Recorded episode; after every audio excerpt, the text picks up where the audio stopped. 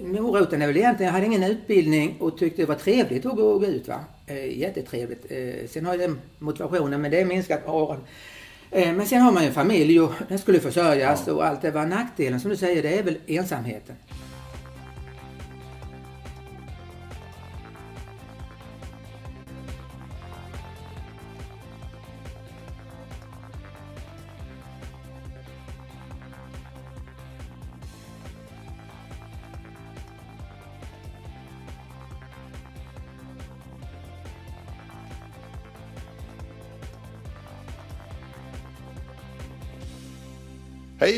Och eh, välkomna till en eh, ny podcast ifrån Radio O-ringen. Årets första, ja, det var ju Carolina A Höjsgård som berättade om sin resa. Mycket, mycket intressant måste jag säga med att hon pikade verkligen efter att ha fyllt 30 och efter framför allt att ha fött barn. Orienteringen är ju beroende av kartor. Så därför tänkte jag att den här nya podden, 94 i ordningen. Vi närmar oss 100 hörni med eh, raska steg verkligen. Men kartan är ju fundamental och är verkligen det verktyg vi behöver för att kunna utöva våran fantastiska idrott. Så därför tänkte jag att eh, den här podden, nummer 94 alltså, ska handla om kartritning. Så att eh, jag drog till Blekinge för att träffa en av de absolut mest erfarna och även en av de mest anlitade under åren. Kenneth Kaisajunti som bor i Mörrum i de västra delarna av Blekinge.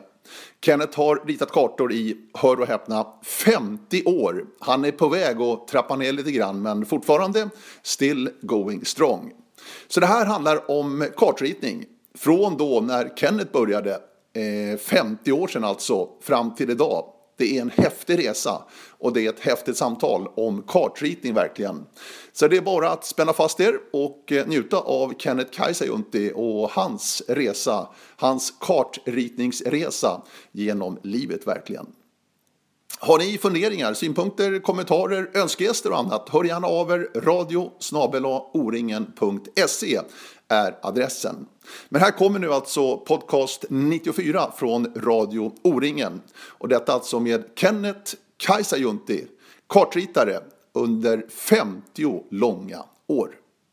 Det har väl varit min eh, livsuppgift men eh, naturen eh, och sen då att tävla och dylikt det har ju varit eh, fantastiskt trevligt. Va? Och då även eh, göra kartor som jag har hållit på nu i 50 år med. Ja, det är imponerande måste jag säga. Hur har du orkat? Jag hade ju inte, har ju ingen utbildning. Eh, började ju då när man var små grabb och vi började att göra kartor i klubben. Då var jag 12 år och så hade vi vår första tävling på jag var 14. Så hade man som sommarjobb och helger och sånt där lite, få lite extra Det var inte många kronor men det var ju lite extra. Och sen när jag gick på gymnasiet efter ett år tänkte jag, jag tar ett sabbatsår. Och sen har jag liksom aldrig studerat mera. Utan att jag har ritat kartor i stort sett. Har du haft något riktigt jobb? Ja, Förlåt, jag, jag det, gör en sån här citationstecken här. Men har du haft ett riktigt jobb? Ja, det har jag faktiskt haft. Jag eh, eh tröttnade lite grann på orientering när vi var 18-19 år. Jag höll uppe något år där. Och då eh, träffade jag min fru. Eh, så vi har varit ihop en jädra massa år. Och eh, hennes far var eh, svetsare och rörmokare. Och då frågade han mig, kan du inte hänga med på en vecka på Nymölla bruk? Jag hade lite stopp där och, och det, nej, ja, jo men du behöver inte svetsa och sånt där, det kan du inte. Du kan dra lite bultar. Och det gjorde jag och fick samma betalning som honom och det var jäkligt bra betalt. Traktamente och sen var det ju ett, ett tillägg för vi jobbade på kväll och nätterna. Det. Jag tänkte det här passar mig. Dra lite bultar resten av livet va. Men eh, och sen jobbade jag som svetsare ett år, lite rörmokare och svetsare. Men det var ingenting för mig. Det var inte det. Va? Jag är tyvärr att säga det, men det är som så att jag gillar inte att bli skitig om fingrarna. Och är man rörmokare och svetsare så blir man ju det rätt skitig. Va? Så att, eh, och sen var det väl inte det här med, med gaser och med röken och allt detta. Va? Så att, eh, och då börjar man liksom eh, längta tillbaka till naturen igen. Mm. Och sen har jag ritat på heltid och, och mer än heltid egentligen. Så att nu när jag börjar närma mig pensionsåldern så har jag trappat ner och ska trappa ner ytterligare nu. Nu ska jag börja jobba halvtid tänkte jag också att jag ska bara jobba 40 timmar i veckan. Det är halvtid? Det är halvtid ungefär. Jag har alltid jobbat mycket. Och tyckte det var trevligt. Eh, och sen är det ju så att ju äldre man blir, ju längre tid tar det. Mm. Man har inte samma hastighet i skogen, man har inte riktigt samma omdöme, man kan det, avståndsbedömning och allt så här. Så att, eh, och orken, så att säga. Och motivationen har försvunnit med en hel del. Mm. Eh, spännande ska det bli tycker jag. Du har ju som sagt var 50 år inom kartritarskrået. Mm. Eh, Blekinge, det hör vi. Vi träffas i Sölvesborg som är den västra utposten verkligen i Blekinge.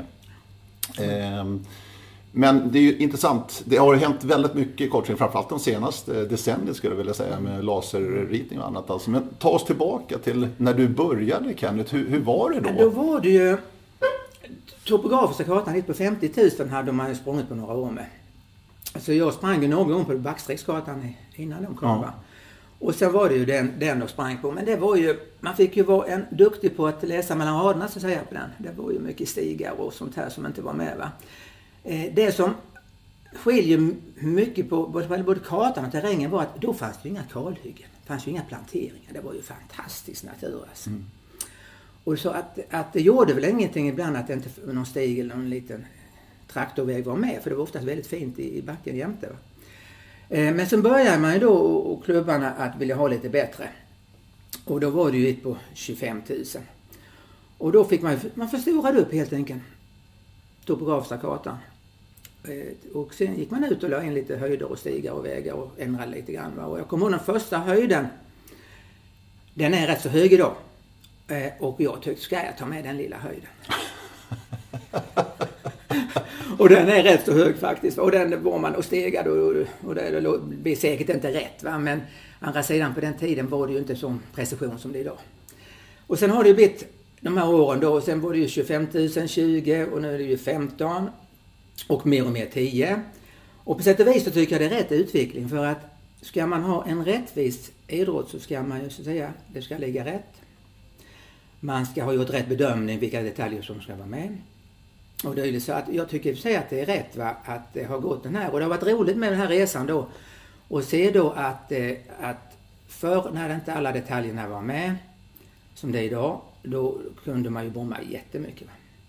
Och då gick ju skylla på kartan. Det gick ju faktiskt skylla på kartan då. Va? Idag går det knappt inte att skylla på kartan. För att då är, har man liksom inte använt den på rätt sätt. Eh, och det ser man ju på kilometertiderna på eliten på så här. De springer ju alltså fruktansvärt fort egentligen. Och hade ju varit duktiga, terräng, eh, är ju duktiga terränglöpare och även banlöpare tror jag väldigt många av. Mm. Eh, och det är ju mycket med att det finns ju allt nu va. Och det som kanske är viktigaste då som Förr då när det var kanonterräng behövdes inget grönt. Det fanns ju inget grönt. Jo, kartan var ju grön va. Men sen när det blev vit skog och, och, och sånt här och grönt och gult. Så eh, blev ju, började bli mer rättvis idrott. Och sen har det byggt på sig så jag tycker Men nu har vi kommit till en vändpunkt här lite grann att nu kan vi ju inte rita mer med detalj, detaljer utan nu får vi kanske börja ta väck lite grejer egentligen va, på, på just de här rena tävlingsgatorna i alla fall. Mm. Eh, vi ska prata en hel del om eh, dagens läge men ta oss tillbaka ändå för att de första låt säga de första 15-20 åren av din verksamhet så var det ju utan dator också. Oh ja. Det var ett helt oh ja. manuellt hantverk verkligen. För de som lyssnar, många yngre som lyssnar, alltså, ta oss tillbaka till kartritning på den tiden innan Okar och alla andra program som finns. Det var, ju, det var ju ett hantverk. Ja. Ett verkligt hantverk var det. Och, och jag har alltid gillat att rita. Nu är jag inte så duktig på att rita längre, men vi ritade jag och min brorsa. Jag ritade väldigt mycket. Alltså tecknade och sådär? Ja, ja. ja, ja väldigt, väldigt, så du har en konstnärlig ådra någonstans? Ja, den finns nog lite, jag tror jag lite med lite grann va. Eh, så att eh, man ritade mycket. Vi bodde i Svängsta. Vägen slutade, ett villaområde, vägen slutade. Sen var det bara skog. Mm. Bara skog och skog. Och vi var ju där alltid och lekte och farsan sa det, gå nu inte upp där i kommunalhusen. Det var, där, eh, det var ju ingen fara på den tiden jämfört med idag. Men han tyckte inte att vi skulle vara där. Det var bilar och det var massa annat skräp. vi var i skogen och lekte istället. Och där, vi hade bara skog, milsvis med skog. Sen var ju två mil till Olofström, det var ju närmsta samhälle i stort sett. Mm. Och då var det ju att mycket det här med, med att man skulle rita och sen då när man var ute, det gjorde man likadant som idag förutom att man hade en GPS idag många av Man hade pennor och så gick man in och stegade och syftade och ritade in det. Sen när man kom hem då så ritade man rent det där med lite alla möjliga färger. Som man ofta sparade sen till vintern så man hade lite vinterjobb. Och hade man gjort en fyra, fem kartor på bara årstiden när det bad och sen så började jag alltid omkring första december. Här nere kunde man ju rita längre egentligen. Men första december till första mars så satt jag inomhus bara och renritade då. Och då var det tuffpennor. Och eh, i början då fanns det inga gnuggisar heller. Fanns det, då fick man rita en liten svart prick på stenen. Sankmarkerna fick man dra varje linje. Och då hade man en 15-20 olika ritfilmer beroende på vad det skulle vara för någonting då.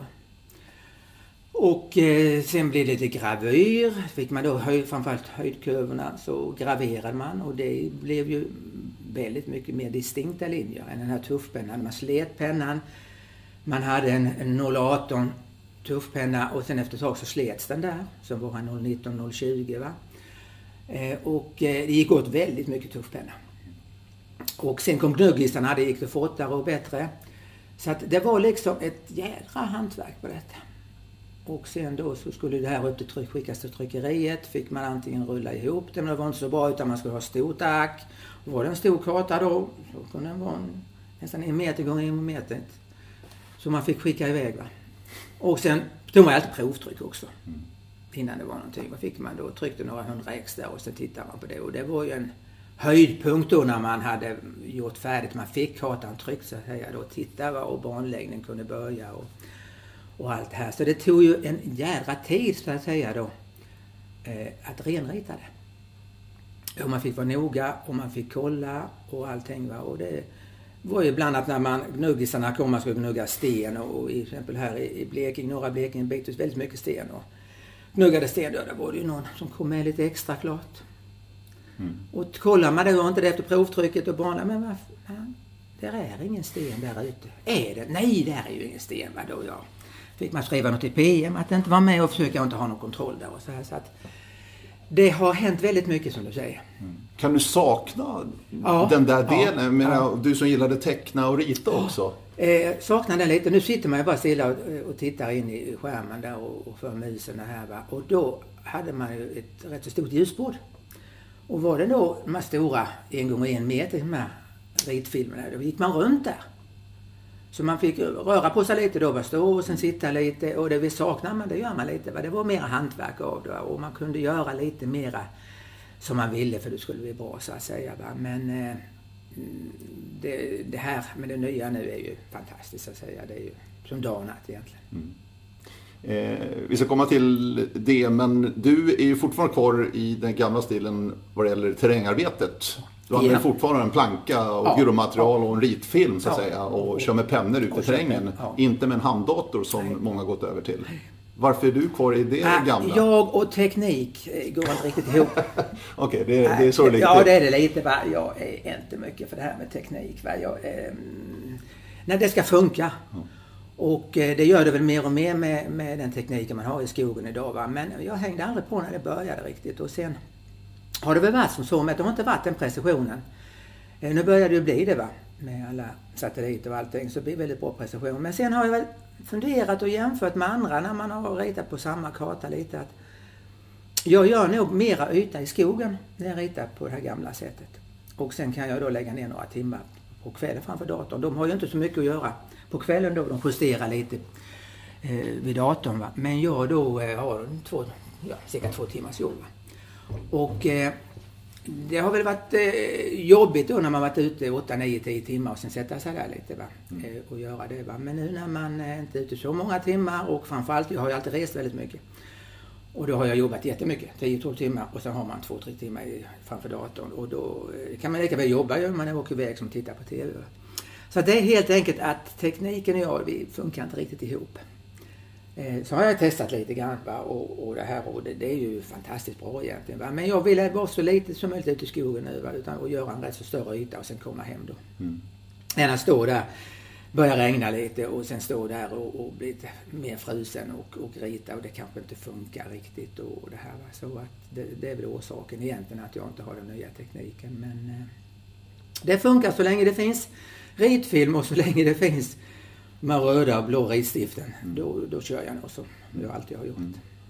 Du, tror du att du har blivit härdad? Jag menar Blekinge här får man ju ingenting gratis i princip Nej. som kartritare. Det är ett Nej. tufft landskap, det vet alla som har varit i orientering. Att det händer väldigt mycket här, det finns mycket.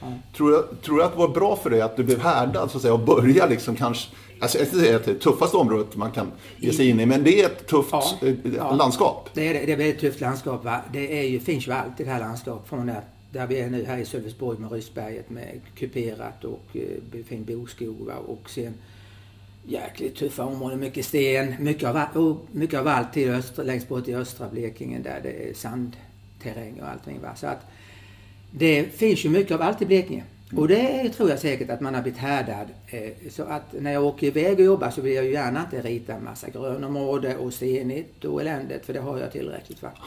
Eh, Och det är väl därför också att vi har haft så väldigt många duktiga orienteringar, orienterare från det här lilla landskapet. De har blivit härdade från början och framförallt så har de eh, blivit så att man måste använda kartan. Det går inte att gå kompass här några längre sträckor. Va?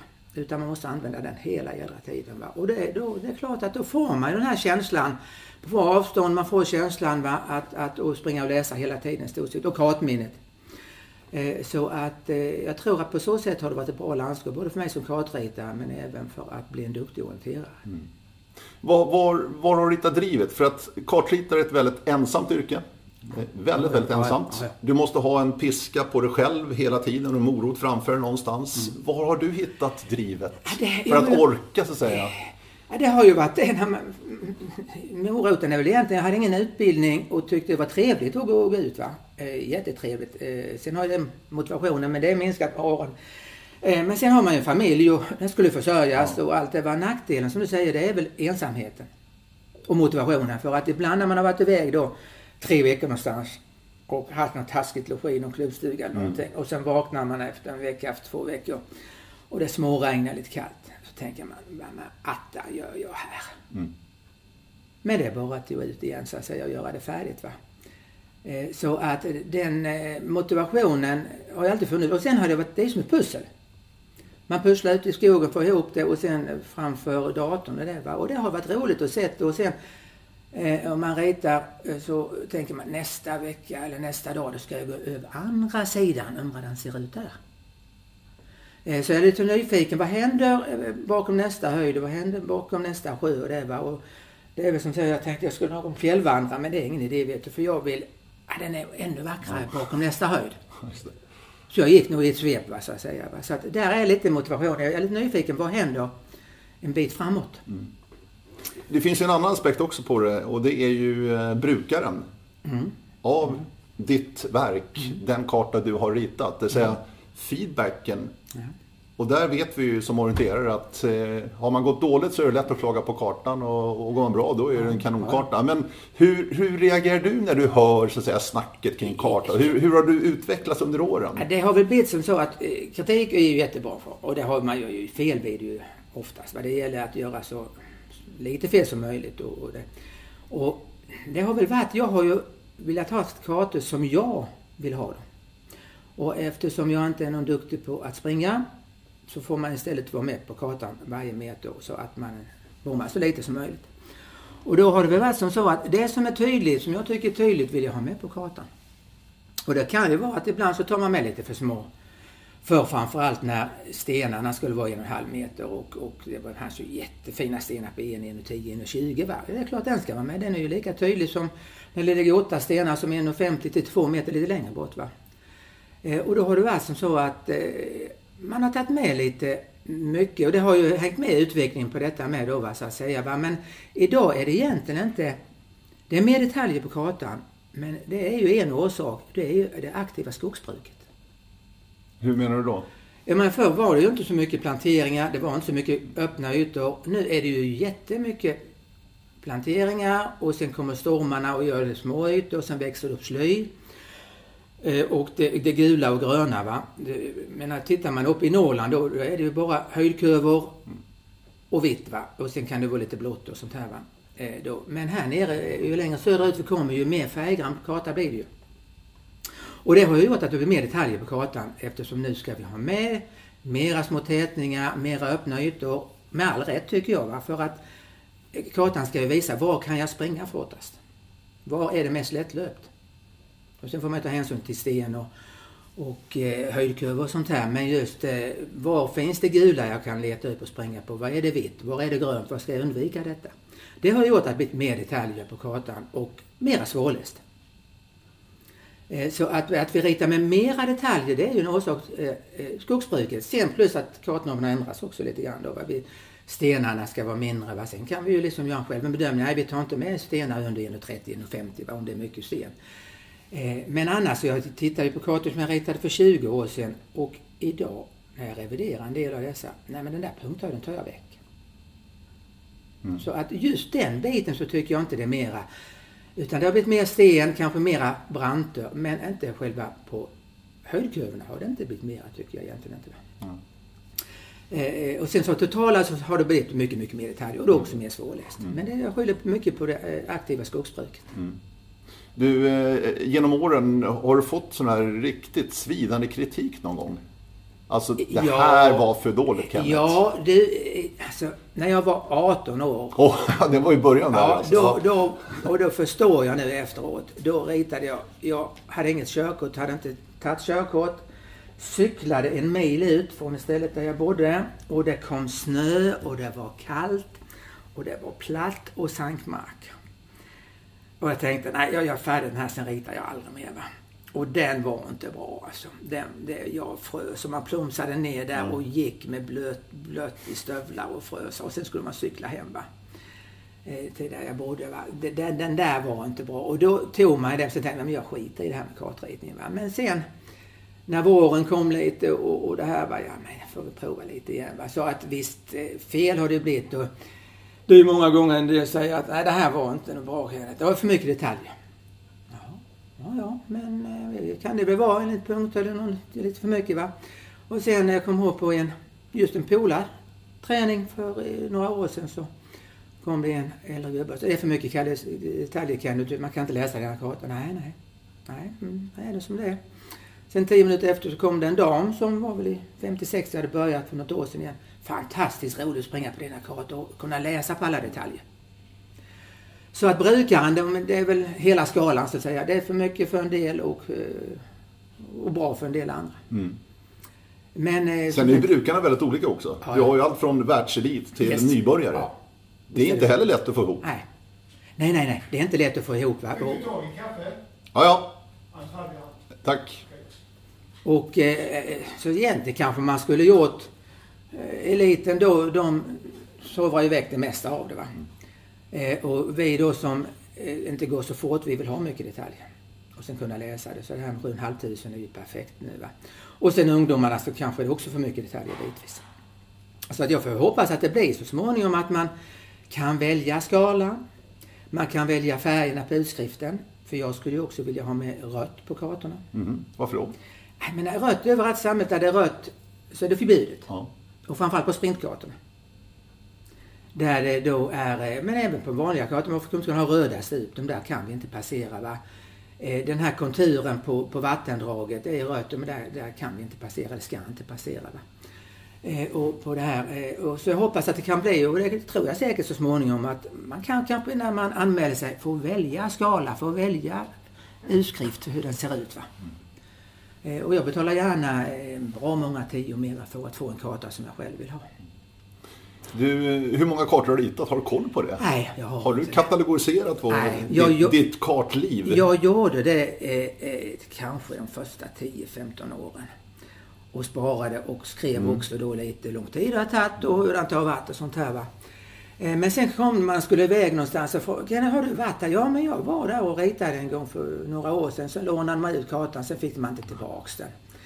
Så nu jag har jag inte en aning hur mycket men eh, skulle sätta sig ner och uppskatta det lite grann. Eh, mycket det har varit både en nyritning och sen revidering av det och det blir ju bra många tusen kvadratkilometer. Alltså. Ja, det förstår jag. Det, det förstår jag alltså. Eh, hur, hur är det, har du varit och ritat i hela Sverige, i alla landskap? Nej, eh, västra Sverige har jag varit dåligt i, inte alls egentligen i, på, på den sidan. Eh, och där finns ju alltid funnits rätt mycket kartritare. Eh, men jag har ju oftast hoppat över en del. Jag har ritat väldigt mycket i Dalarna. Och för massa herrans år sedan så var jag mycket uppe i Västerbotten och Norrbotten. Och fortfarande i Norrbotten ibland lite nu när det är O-ringen där uppe. Eh, Så att det har blivit mest i Dalarna tror jag, förutom Blekinge. Eh, Och där är ju många kvadratkilometer. Jag tänker på Sälen då, O-ringen, eh, ja, både 08 och nu 16. Ja, 16 ja. Och sen i, i Mora var jag många år, Leksand. Eh, och lite sånt här. Och sen bodde jag ett år i Dalarna med. Eh, och det gjorde väl också att man kanske ville tillbaks då. Sen var- jag vill, när jag ville åka iväg då från Blekinge så ville jag åka till något annorlunda område. Eh, där det inte är så mycket bräske som vi säger här nere med grönt och sen och, och blött och elände. Eh, och det har det blivit i, i Dalarna mycket för där är ju fantastiskt terräng. Eh, och, och, och, och annorlunda så att säga. Och det är det jag vill ha när jag åker. Jag vill ha annorlunda. Och även som orienterare så vill jag ju ha en annorlunda terräng, annorlunda bana. Ja, och- och- och när du säger annorlunda, jämför du då med Mörrum, ja, Svängsta, ja, Blekinge? ja, ja. Västra delen av Blekinge Ja, liksom? ja. Okej. Det är annorlunda så här. För sen kommer jag bort till östra Blekinge, var Toramslandet, det är ju väldigt annorlunda. Verkligen. eh, på det va? och här på Rysberget även då. Va? Men just den här normala terrängen i Blekinge då med där det finns mycket av allting och sen lite tufft va. Eh, Så att, för det är ju lite tufft där på så sätt att det växer mycket grenar på träden. Och det var som någon sa när man springer här i Blekinge, det gör ont att tävla i Blekinge. För man får lite slag på ben och armar och får använda väldigt mycket av överkroppen för att ta väck grenar och skydda sig när man ska igenom va, eländiga områden. Va. Så att, eh, eh, och därför så när man reser bort så oerhört mycket så har man försökt välja det där det är eh, häftig terräng så att säga. För en annorlunda. En- Det var, väl, det var väl Kent Olsson efter VM-guldet 87 i Gendarmé i Frankrike som han sa det att Blekinge är perfekt för vi, vi har hela världen där. Det lägger finns lite alla terrängtyper, Ja, det liksom. lägger lite det. Lägger lite i det. Va? Det är Ja. det här kalfjället men med de Ja, stor- precis. med de här stora eh, kalhyggena som börjar bli nu igen så kanske vi får lite liknande med. Så att, att, eh, annars det omöjligt. Så är det ju. Och sen som, som vi började med liksom att det är tufft och man får lära sig att kämpa här. Eh, Och det har man ju nytta då som orienterande motor. Men som men Kent har mycket rätt i det. Det finns det mesta här. Alltså. I princip hela Sverige. Utomlands då? Ja, då var jag ju lite titt som tätt i Spanien och lite i Italien och sen var vi med i Kina då på, på början i sekelskiftet. Va? Lite grann. Annars har det inte varit så mycket. Jag är väldigt hemkär. Eh, Och sen blir det så när man åker iväg även i Sverige och ritar. Eh, I Norge har jag varit de sista åren med och ritat lite grann. Eh, Då tänker man jag tar några dagar ledigt och gör lite sightseeing, men det blir inte det. Nej. Man vill åka hem va, igen. Va, så att, men sen har det ju varit fantastiskt trevligt och framförallt i Spanien i, i de här områden, några mil utanför Madrid var ju fantastiska områden att rita. Va? Och, eh, och Italien lite och sen i Kina med det där. Men det var ju mer sprintkartor och grejer. Så att, eh, men det där tror jag inte jag... eh, Nej, jag vill nog hålla mig hemma omkring nu och nu när jag trappar ner lite så blir det mest runt i Blekinge och det är klart, dyker det upp något trevligt område någonstans så kan jag väl ta några veckor och åka och fixa till lite.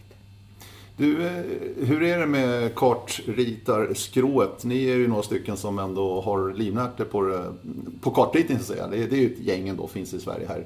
Är ni bra kollegor? Ni är ju konkurrenter också. Jag menar, Men ni jagar samma jobb ibland, stora jobb så att säga. Va? Men är ni bra kollegor Ja, och ja. resonerar och diskuterar ja, mycket? Jo, ja, jo, visst gör vi det va.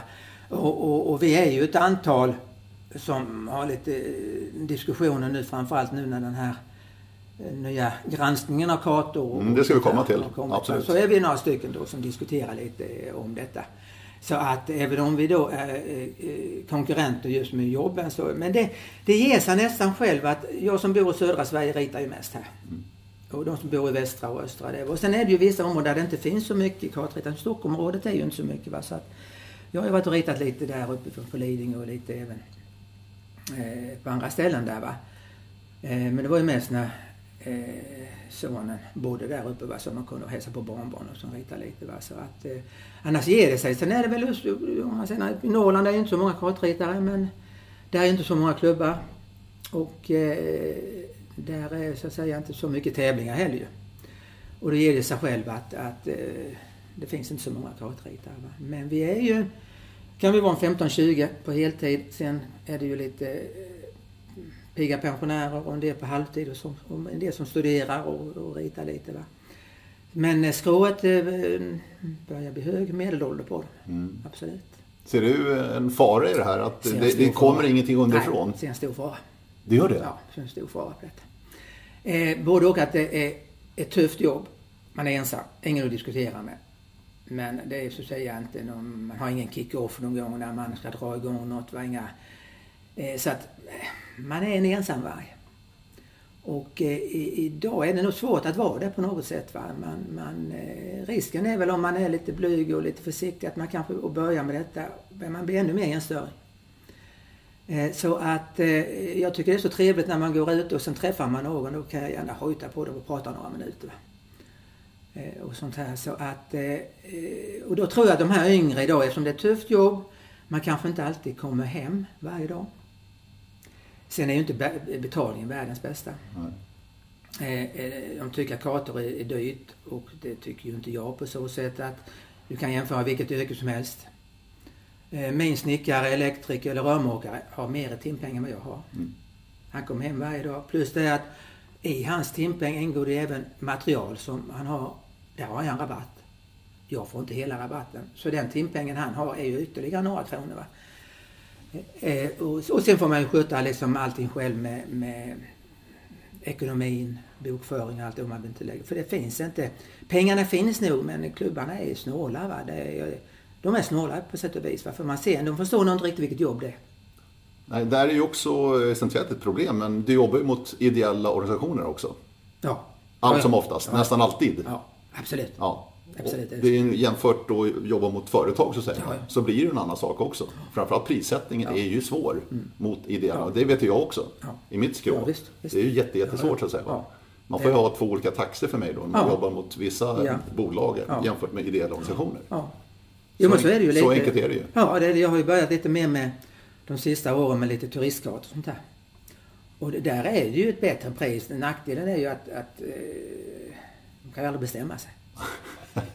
Man är och snackar med det här är ju jättebra va? Det här det kör vi på, vänta lite och sen kollar man. Nej, fanns inga pengar nu men vi kanske ska göra det. Va? Så att, att, men ändå är det ju så att säga ett bättre betalt. Och det där är ju, egentligen är det så, det är nästan synd att säga det men jag önskar inte att någon yngre börjar rita. För det är ett tufft jobb. Alltså. Och ska man sedan ha familj och inte komma hem, så är det Man kan nog livnära sig bra och ha det bra om man kommer hem mer eller mindre dagligen. Man bor i de områdena där det finns mycket klubbar och det ritas mycket. Eh, så att säga, då, då är det ett väldigt trevligt jobb. Mm. Men att fara iväg då och sticka iväg och sen vara iväg några veckor va, och sen komma hem va, och, och det här, det, det, det sliter. Eh, och så att, sen är det ju jättebra på så sätt att när man växer upp och lär sig rita och man förstår ju kartan bättre när man springer. Så att liksom lära sig hur kartan är uppbyggd och, och varför man ritar som man gör. Mm. Det, det, det, tycker jag många ska prova. Mm. Absolut, om man vill satsa lite. Eh, jag har själv ritat en del. Eh, mm. Under ett par år då så körde jag på heltid också. Ett tips från min sida, vilket var bra för mig, för jag, jag tyckte det var tufft att vara själv så att säga, dag efter dag. Vi var två stycken. Per Norén då som är jätteduktig ritare uppe i Umeå, eh, ritar mycket uppe i Västerbotten. Mm. Eh, och jag mm. ritade kartorna då till Nordiska mästerskapen i Skellefteå 1995. Alla tre. Mm. Och då var det så att vi åkte ut tillsammans, körde i vårt område, träffades och fikade tillsammans på dagen. Och sen gick vi ut och körde eftermiddagen och åkte hem tillsammans. Det var enormt bra tycker jag. Alltså. Det var ett tips att säga. Va? Om man har någon Absolut. sådär va, så är det faktiskt, ja. det hjälper jättemycket ja. för att komma undan det här. För ja. man kan känna sig väldigt, väldigt ensam och övergiven i vissa lägen. Ja, jo, men så kan är jag tycka. Ja, men så är det ju absolut. Är det så, va? Och absolut om man kan vara två eller tre stycken. Va? Eh, som delar på det här jobbet så att säga. Det är ju, och sen kan man ju diskutera med och, och gå ut och titta på varandras område. Liksom. Eh. Exakt. Det var väldigt givande. Ja. Väldigt givande faktiskt. Ibland kör man fast också, det vet du hur det är. Ja, ja. Att, jag, får inte, jag, får inte, jag får inte ihop nej, det här liksom. nej. nej. Men då får man gå från det ja. området och så gå tillbaka två dagar senare och då ser man med helt andra ögon. Och då liksom pang säger det bara så är det klart. Ja. Jo, men så ja, du känner igen det? Ja, ja, ja, jo, ja. Jag blev många gånger man fått lämna ett område va? och tyckte att det här, det här blev ju inte alls. Va? Och, och, det var så, och för man börjar på något lite lätt, och jag gör alltid så när jag börjar på något nytt så tar jag något lätt område och börja där, liksom, där, där eh, materialet är bra sikt och det finns inte allt för mycket detaljer så jag kommer in lite i det. Va? De första två dagarna och sånt här. Va? Så att, eh, framförallt om jag åkt iväg då och kanske inte har ritat i sån här liknande terräng på länge. Så att man eh, kommer in i det. Och det är ju som du säger, då är man då en eller två eller tre stycken, man kan träffas och diskutera och på det. Va? Och sen framförallt då på kvällen. Man ska sitta och snacka Mm. och göra vad som helst egentligen. Mm. Så att, eh, och framförallt matlagningen på kvällen. Jag menar, det, när jag, jag är ingen... Jag är en av de sämre kockarna i det här landet. så, så det blir ju lite sån här färdiglagat när man är iväg. Va? Eh, och, och, det här, va? och är man då några stycken så eh, jag har jag ju varit ibland med kollegor vi har jobbat va? och de har varit bättre än mig. Jag har fått sköta inköpet och disken och sen har de fått laga maten. Va? Och det har ju varit trevligt. Mm. Som sagt var, 50 år i kartrittarskrået Kenneth. Det är väldigt imponerande. Du har ju varit med hela resan, utvecklingen till där vi är idag då med Ja. lasermaterialet, eh, mycket datorhjälp och tekniska hjälpmedel med GPS och allting. Mm. Eh, Det fanns ju ett mellanläge och då pratade jag Backa tillbaka till mitt 90-tal då, där jag var mest aktiv inom kartritningen. Mm. När vi fick ett grundmaterial då från en stereooperatör. Eh, och sen då ut med plastfilm som du körde också, planka. Men sen in i Oka då, som jag använde på den Mm. Tiden, Ja. 95. Eh, 40 megabyte var det min eh, hårddisk då, kommer jag ihåg. Ni garvar säkert, men det, det är sant. Och det var en stor burk alltså. Och 40 megabyte var den på. Det är helt sjukt om man tänker på det. Våra telefoner har ju... Ja, ja. Jo, men det var... Men det var ju på den tiden. Men Jo, bara backa till det här grundmaterialet på den tiden. För det var ju också ett, ett, ett hantverk. Ja, ja. Från, eh, vi hade Bengt Stark, kommer jag ihåg. Som har gjort vårt material på Skellefteå. Eh, där de hade problem med vissa lägen det var täta granbestånd, såg ingenting under. Det kan vara sluttningar, det var, fanns ingenting att gå på. Den tiden var ganska tuff också med de här, även om det, var det var en utveckling. Ja, ja, det var en utveckling. Och, ja, och, ja, och, ja, och det var ju en fantastisk utveckling då när man, de här stereooperatörerna då med de här flyg, flygbilderna Ja. monterade in. Och eh, var det då lite öppen gles skog eller riktigt öppet, man såg stenar, fick med allting va. Fick man plocka väck grejer. Och sen kom man då i någon sluttning, norrsidan framförallt ibland, och det var skugga, de såg ingenting. Och där var stenar och sänkor och branter va. Och där har man då gått och gått och gått och syftat och, och framförallt sådana här dagar då som säger man kommer inte in i det. Och kunde man vara då några stycken, man kunde eh, tackla problemet gemensamt. Va? Eh, och sen, eh, de har gjort då, framförallt Inge Lundqvist i Leksand då som är väl den som har hållit på längst inom orienteringssfären med detta. Va? Eh, hon som jag tycker också, hon hittade sitt jobb. Hon var perfekt för detta. Va? Det var fantastiskt att gå ut på hennes material då. Va? Utom när det var den här riktiga bondeskogen. Va? Då såg man ju inte igenom topparna och, trä, och, trädkronorna där. Va? Så att, och där var ju ofta där man ville spränga. Så där tog det ju jädra tid att fixa till det. Va?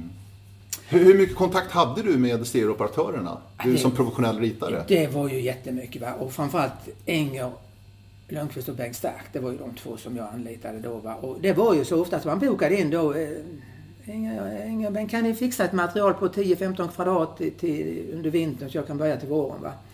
Så man hade, och jag har ju fortfarande kontakt med dem, fast de inte nu är... Eh, det här jobbet har ju försvunnit mer eller mindre. Eh, så att det, det är trevligt att se de här, jag har ju fortfarande kvar en del av de här gamla materialen. Och sen nu med det här nya tekniken kan man jämföra då. Där det har varit lite öppet och fint, där stämmer det ju fantastiskt bra. Eh, och sen då i de här bondeskogarna så ser man på det här nya materialet och gamla. Herregud, hur fick man ihop det? Och det var ju lite snitt och vint. Va? Absolut blev det ju så va, men det gjorde väl inte så mycket och gör väl egentligen inte så mycket idag heller om det skulle vara några meter fel hit och dit. Va? Det, men eh, idag är det ju som precision på materialet så att man, det blir inte mycket fel. Nej. Ja, ta oss in då till laservärlden, alltså lasermaterialen som nu eh, är allenarådare. Det, det är ju det som gäller. Ja. Hur, hur bra är de jämförelsevis? Ja, alltså, det, är, det är ju bra jämfört med det här gamla så är det ju fantastiskt bra va. Eh, men sen är det ju... Är de för bra? Nej, det vill jag, ja det kan de vara. Absolut kan det. Är det så att, så att säga, eh, men det här är ett hyfsat flackt område va.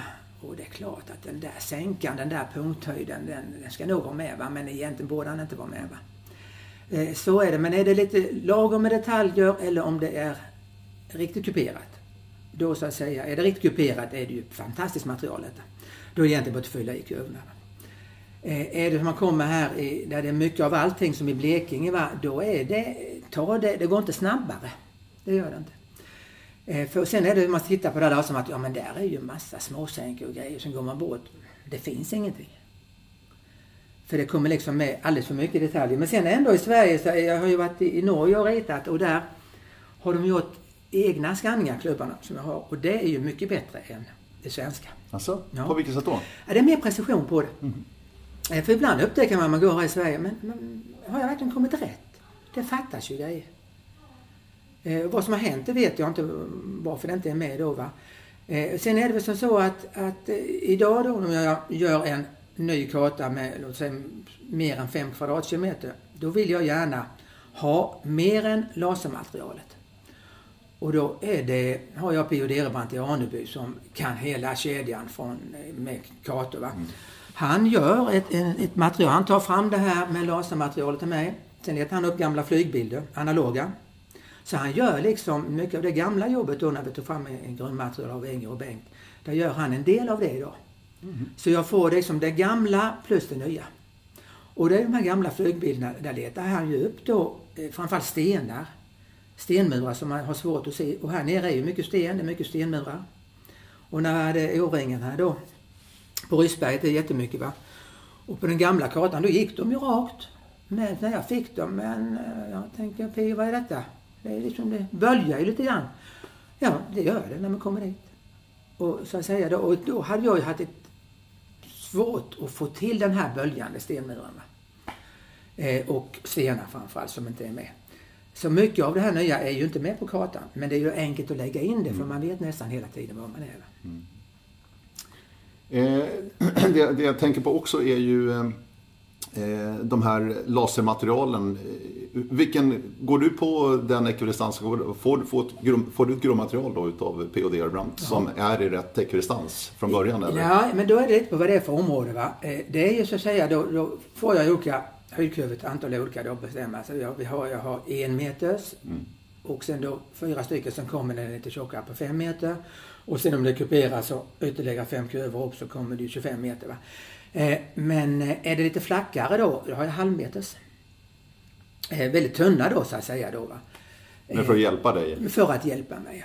Och framförallt om det är flack då, va? för att hjälpa lite. Så att, och sen är det ju olika bakgrundsbilder till detta då, va? så man kan se terrängskuggning och man kan se lite allt möjligt. Va?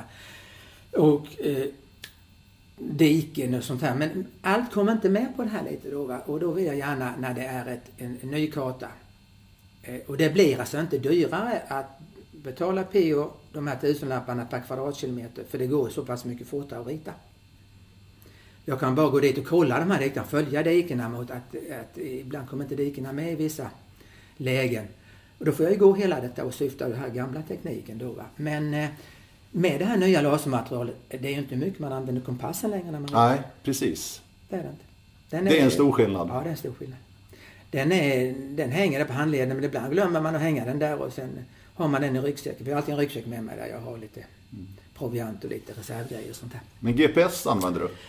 Nej, har jag bara kollat det ibland. Ja. Inte, och det är ju oftast, inte då exempelvis typ i Blekinge och sånt här va, men när vi gjorde på O-ringen till Boden så var det två små stenar, de var lite för små för mig men jag tänkte de här ska jag ta med. Och jag syftade och stegade men sen tänkte jag, så hade jag inte med mig GPSen och sen dagen efter så tog jag med mig den dit och, och då slog ju GPSen på några meter. Men jag hade fått till det rätt så bra va. På det, bara för att kolla för jag hade inte en aning riktigt var jag var. Eh, Så att just i sådana tillfällen där man inte har... Sen är det ju så att GPSen är bra eh, där det är sankmarker, där det är grönt. För att jag menar, det är det tätt då va? och stenen kommer inte med på det här nya materialet, det tekniken. Då är det ju jättebra att ha GPSen i den här planteringen och leta upp eh, vad de här stenarna är och, och gläntor och allting. Va? Eh, jag var inne på det tidigare då med att granskningen har ju blivit annorlunda. Eh, I Sverige har det ju blivit ett så kallat nålsöga då sedan ett antal år tillbaka. Där de granskas då inte i terrängen utan i en dator helt enkelt. Eh, hur det är ritat så att det ska bli läsbart egentligen. Det är väl det som är grundtanken någonstans. Eh, och där har ju du hamnat i skottgluggen ganska tydligt Kenneth. Ja. Eh, och det, vi kan börja här, Ryssberget faktiskt, som är intressant då. Den fjärde etappen här under O-ringen. Det var ju hela O-ringen-paketet var ju du inblandad. Nej, inte etapp 1 och 2. Eh, uppe i Vånga. Och fem. Och fem, precis. Nere på eh, Ravlunda. Men Ryssberget och Åhus. Men Ryssberget är ju intressant för att där hamnar ju du i skottgluggen rejält i ett parti på en sluttning där det var extremt mycket detaljer. Ja. Eh, och den blev ju aldrig godkänd. De godkände aldrig den kartan. Nej. Eh, och det var Vad ju, hände där alltså? Ja, Hur så- gick det där processen till? Ja, det var ju som så att, att vi, vi ritade det här. Och sen när det var färdigt, den var väl färdig minst ett och ett halvt år innan tävlingen. Så kom det ju då att alla kartor från den första januari 14 ska Soft kolla på. Ja, det var från 14 också, precis. Ja, Ja, stämmer. började då. Ja. Och där började ju stora felet de gjorde. Man kan inte bara sätta ett datum. Allt var ju färdigt. Banläggare och bankontrollanter och, och kartkontrollanter hade varit ute och godkänt det. Och sen blev det då inte godkänt för det var lite för små ytor och det var lite med ena med det andra. Eh, och eh, de tyckte vi skulle, jag skulle fixa till det och jag var väl ute och fixade till en del men det var ju inte så mycket. Och jag tänkte så att eh, nej, det finns inga... De, man kan inte bara komma sen när alla andra som har varit inle, inkopplade på det, då banläggare och allting, tyckte det var bra. Då kan man inte bara komma och ändra på allt detta och få en jävla massa mer jobb. Så att eh, jag tänkte, jag står på mig. Och alternativet var ju att stryka de här och bli till tre dagar så det hade ju inte varit sådär positivt för orienteringen eh, på det. Så att eh, det är ju, och det har hängt i det där. Det började illa och sen fortsatte det illa med den här soft kartgrupp. Eh, Det gick inte att diskutera med dem eh, eh, och, det här va, utan det finns ju en norm men sen måste man frångå den ibland va, för att det ska bli bra. Och det värsta var ju att de såg ju liksom, de var ju inte ute i naturen. Nej.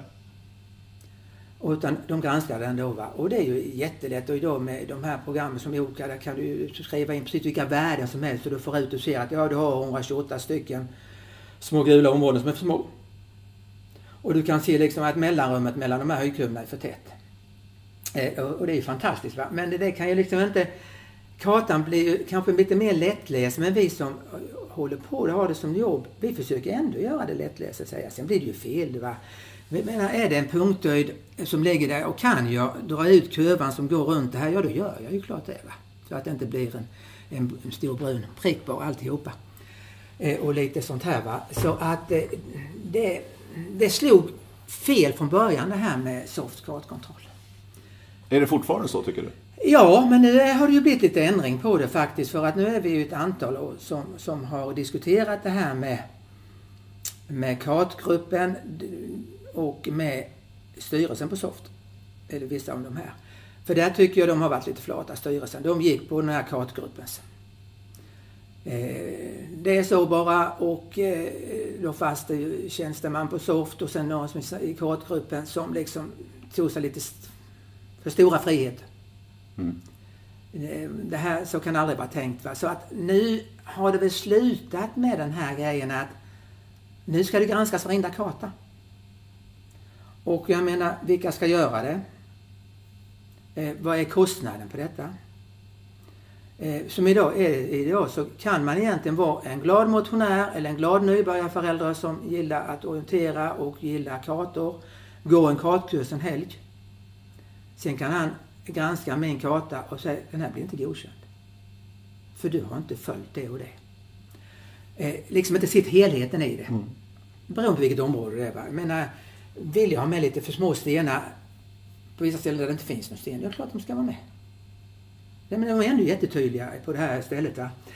Eller lite andra grejer. Men, och då är, finns det ju vissa av de här eh, säg som är kartgranskare då. Va? De flesta är jättebra, det är inte mer med det. Va?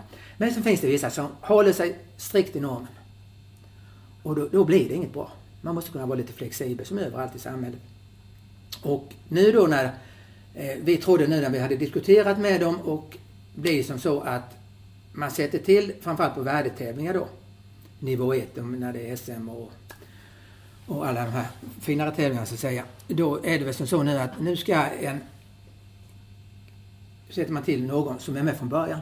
Första, alla redan första dagarna vi går ut och diskuterar vilka, hur ska vi rita detta, vilka detaljer, storlek ska det vara med. Eh, och sen ska de följa detta och det tycker jag är helt rätt. Det ska vara, kunna vara en diskussion på detta. Men vad gör man med det här små kartorna då? Som man bara ska, bara ska ha en liten nationell tävling på och allting. Eh, vilka ska man, och de ska vi granska lika mycket. Det finns inga resurser till det. Varken eh, så att säga, någon som går ut och sen eh, kostnadsmässigt. Så där har de inte tänkt till.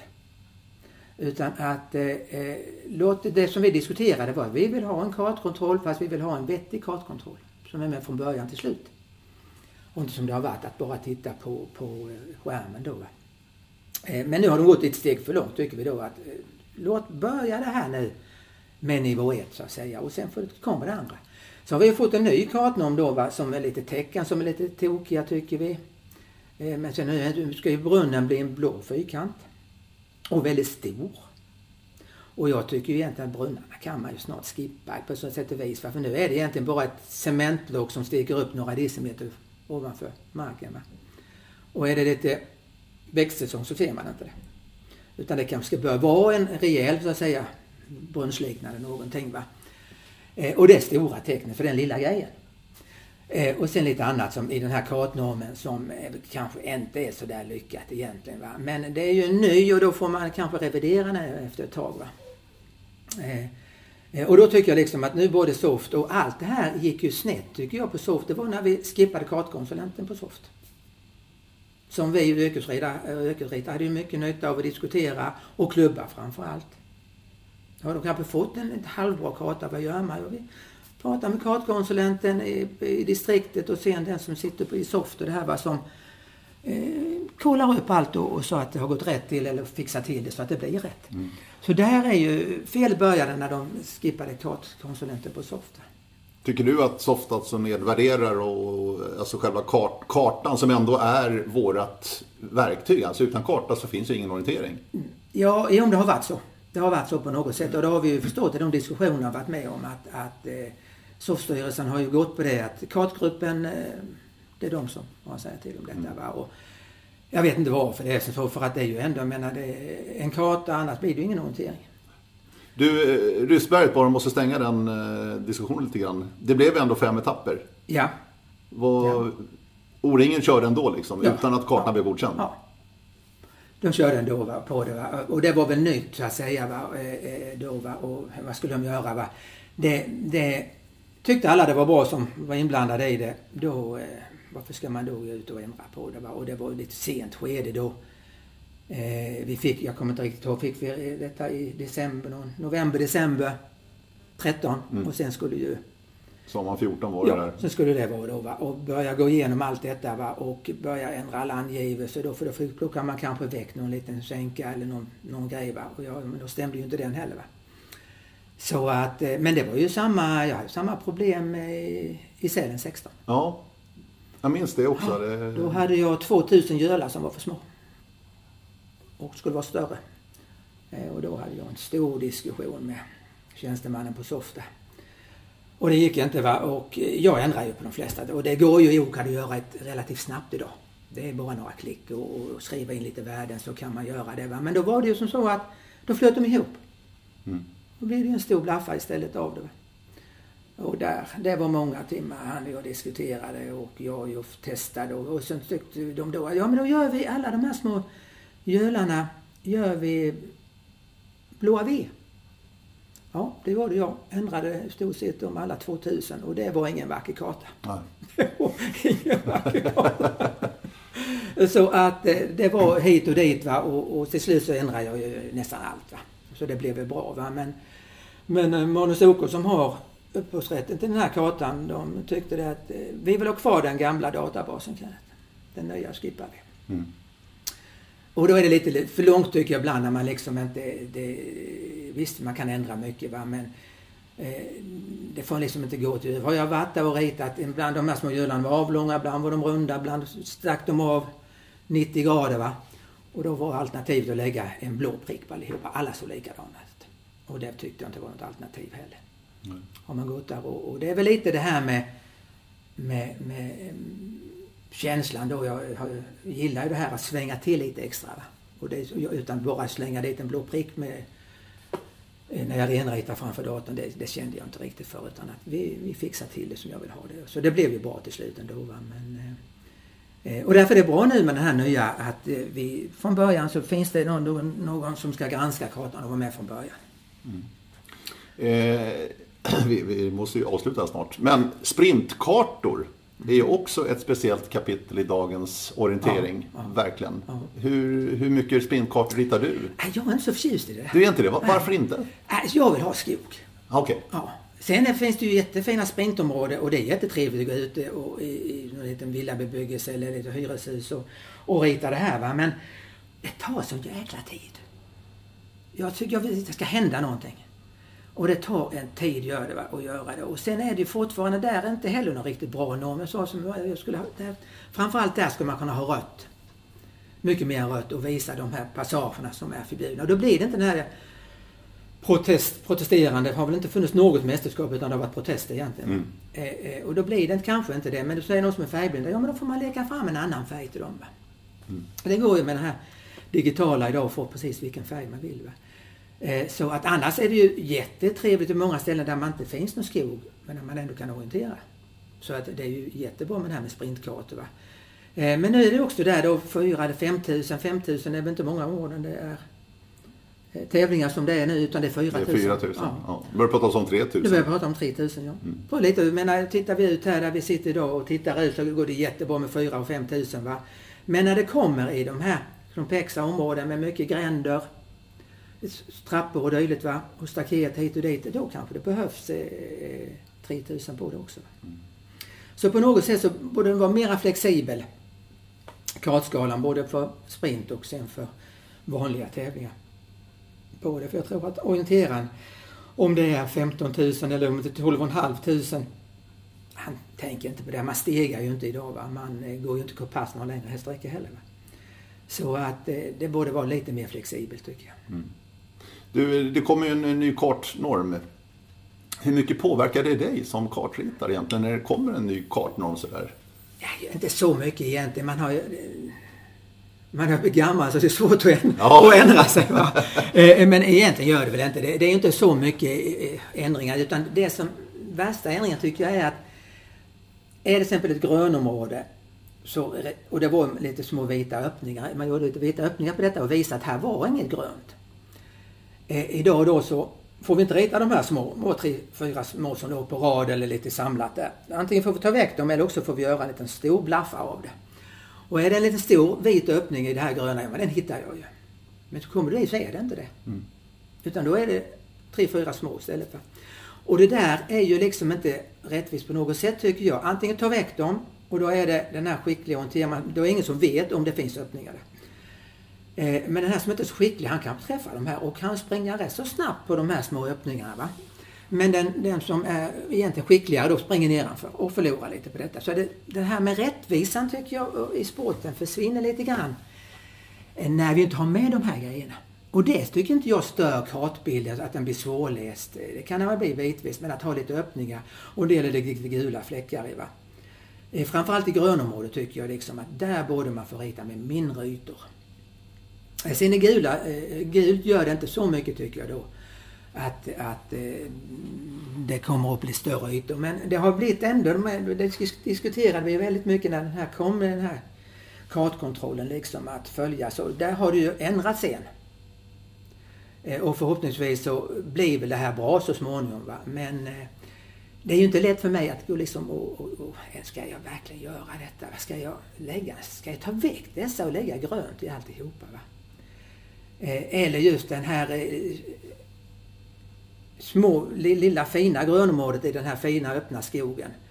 Eh, som är lite för liten för att rita ljusgrön eller mellangrön. Ska jag behöva lägga den mörkgrönt? Ja men så tydlig inte är den ju inte. Och sen framförallt så har jag en yta som ligger precis jämte. Som är enligt normen. Den ritar jag med rätt färg. Men den som är 20 kvadratmeter mindre där, eller 25, den ska vara en annan färg på. Men så ser det precis likadan ut. Och jag ser ju inte när jag kommer springande vilken är, som, är, som är störst av dessa. Jag ser, och den där, men den är ju mycket tätare på kartan, men den är det ju inte. Va?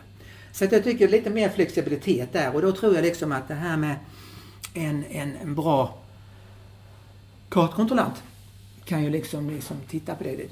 Vi ritar detta med, med rätt färg så att säga. Va? Sen kan man överdriva lite grann kanske då. Va? Men det går ju inte alltid att överdriva. För är det en sten i kanten så kan man ju inte överdriva det gröna så att stenen kommer in, kommer inne i det gröna. Utan den ska ju ligga på kanten då. Va? Eh, Så att visst är sen är det väl så att man tänker ju till lite mera med, jag kanske inte ska ta med den där hjälpkurvan egentligen. Va? Om det finns ändå hyfsat med detaljer och det är inte allt för flackt och så här. Så, här.